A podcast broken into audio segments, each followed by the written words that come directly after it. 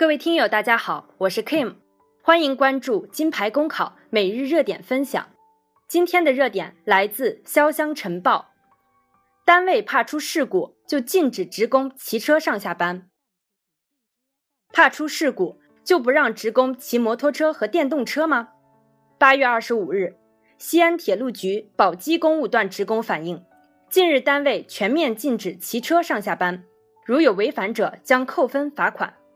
宝鸡公务段职工李师傅介绍，这个星期单位发通知称，全面禁止职工骑摩托车和电动车上下班，以免发生交通事故。无论从道路交通安全管理出发，还是基于单位员工出行安全考虑，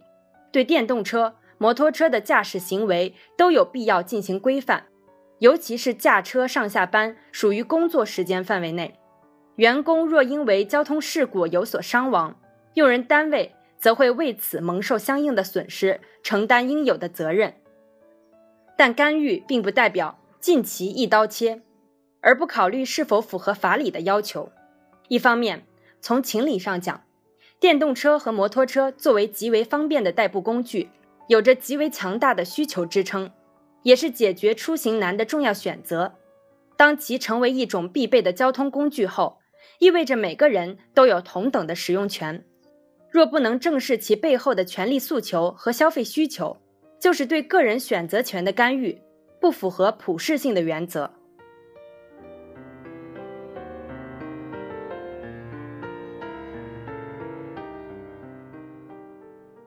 另一方面，从法律层面来说，法无禁止便可为，法律赋予了每个人合法使用摩托车和电动车的权利。这意味着个人权利获得了法律的绝对保护，谁也无法限制和剥夺此项权利。同时，用人单位对劳动者的管理权应限定在管理制度范围内，且应合法。法律没有赋予用人单位相应的处罚权，用人单位基于员工骑车上下班而作出处罚，实际上是处罚权的滥用，其行为本身具有违法性，存在极大的法律风险。不可否认，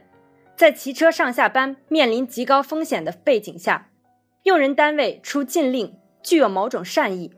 不过，限制或者干预应有相应的替代方案。如果用不合法的手段，其目的性也会失去正当性。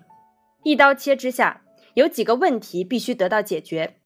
如果取消了员工的骑行权，用人单位是否提供便捷的交通工具？或者进行相应的交通费用补偿，或者对员工购置小汽车等给予交通补贴。没有经济能力购车的一族又如何解决出行问题？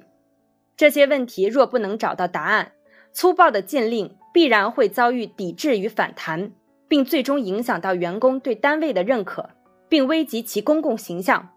从某种意义上说，这就是一种粗暴化懒政行为。请您关注我们的公众号“金牌公考”，我们将把最优质的服务、最耐心的讲解献给大家。公考路上你不孤单，金牌公考带你上岸。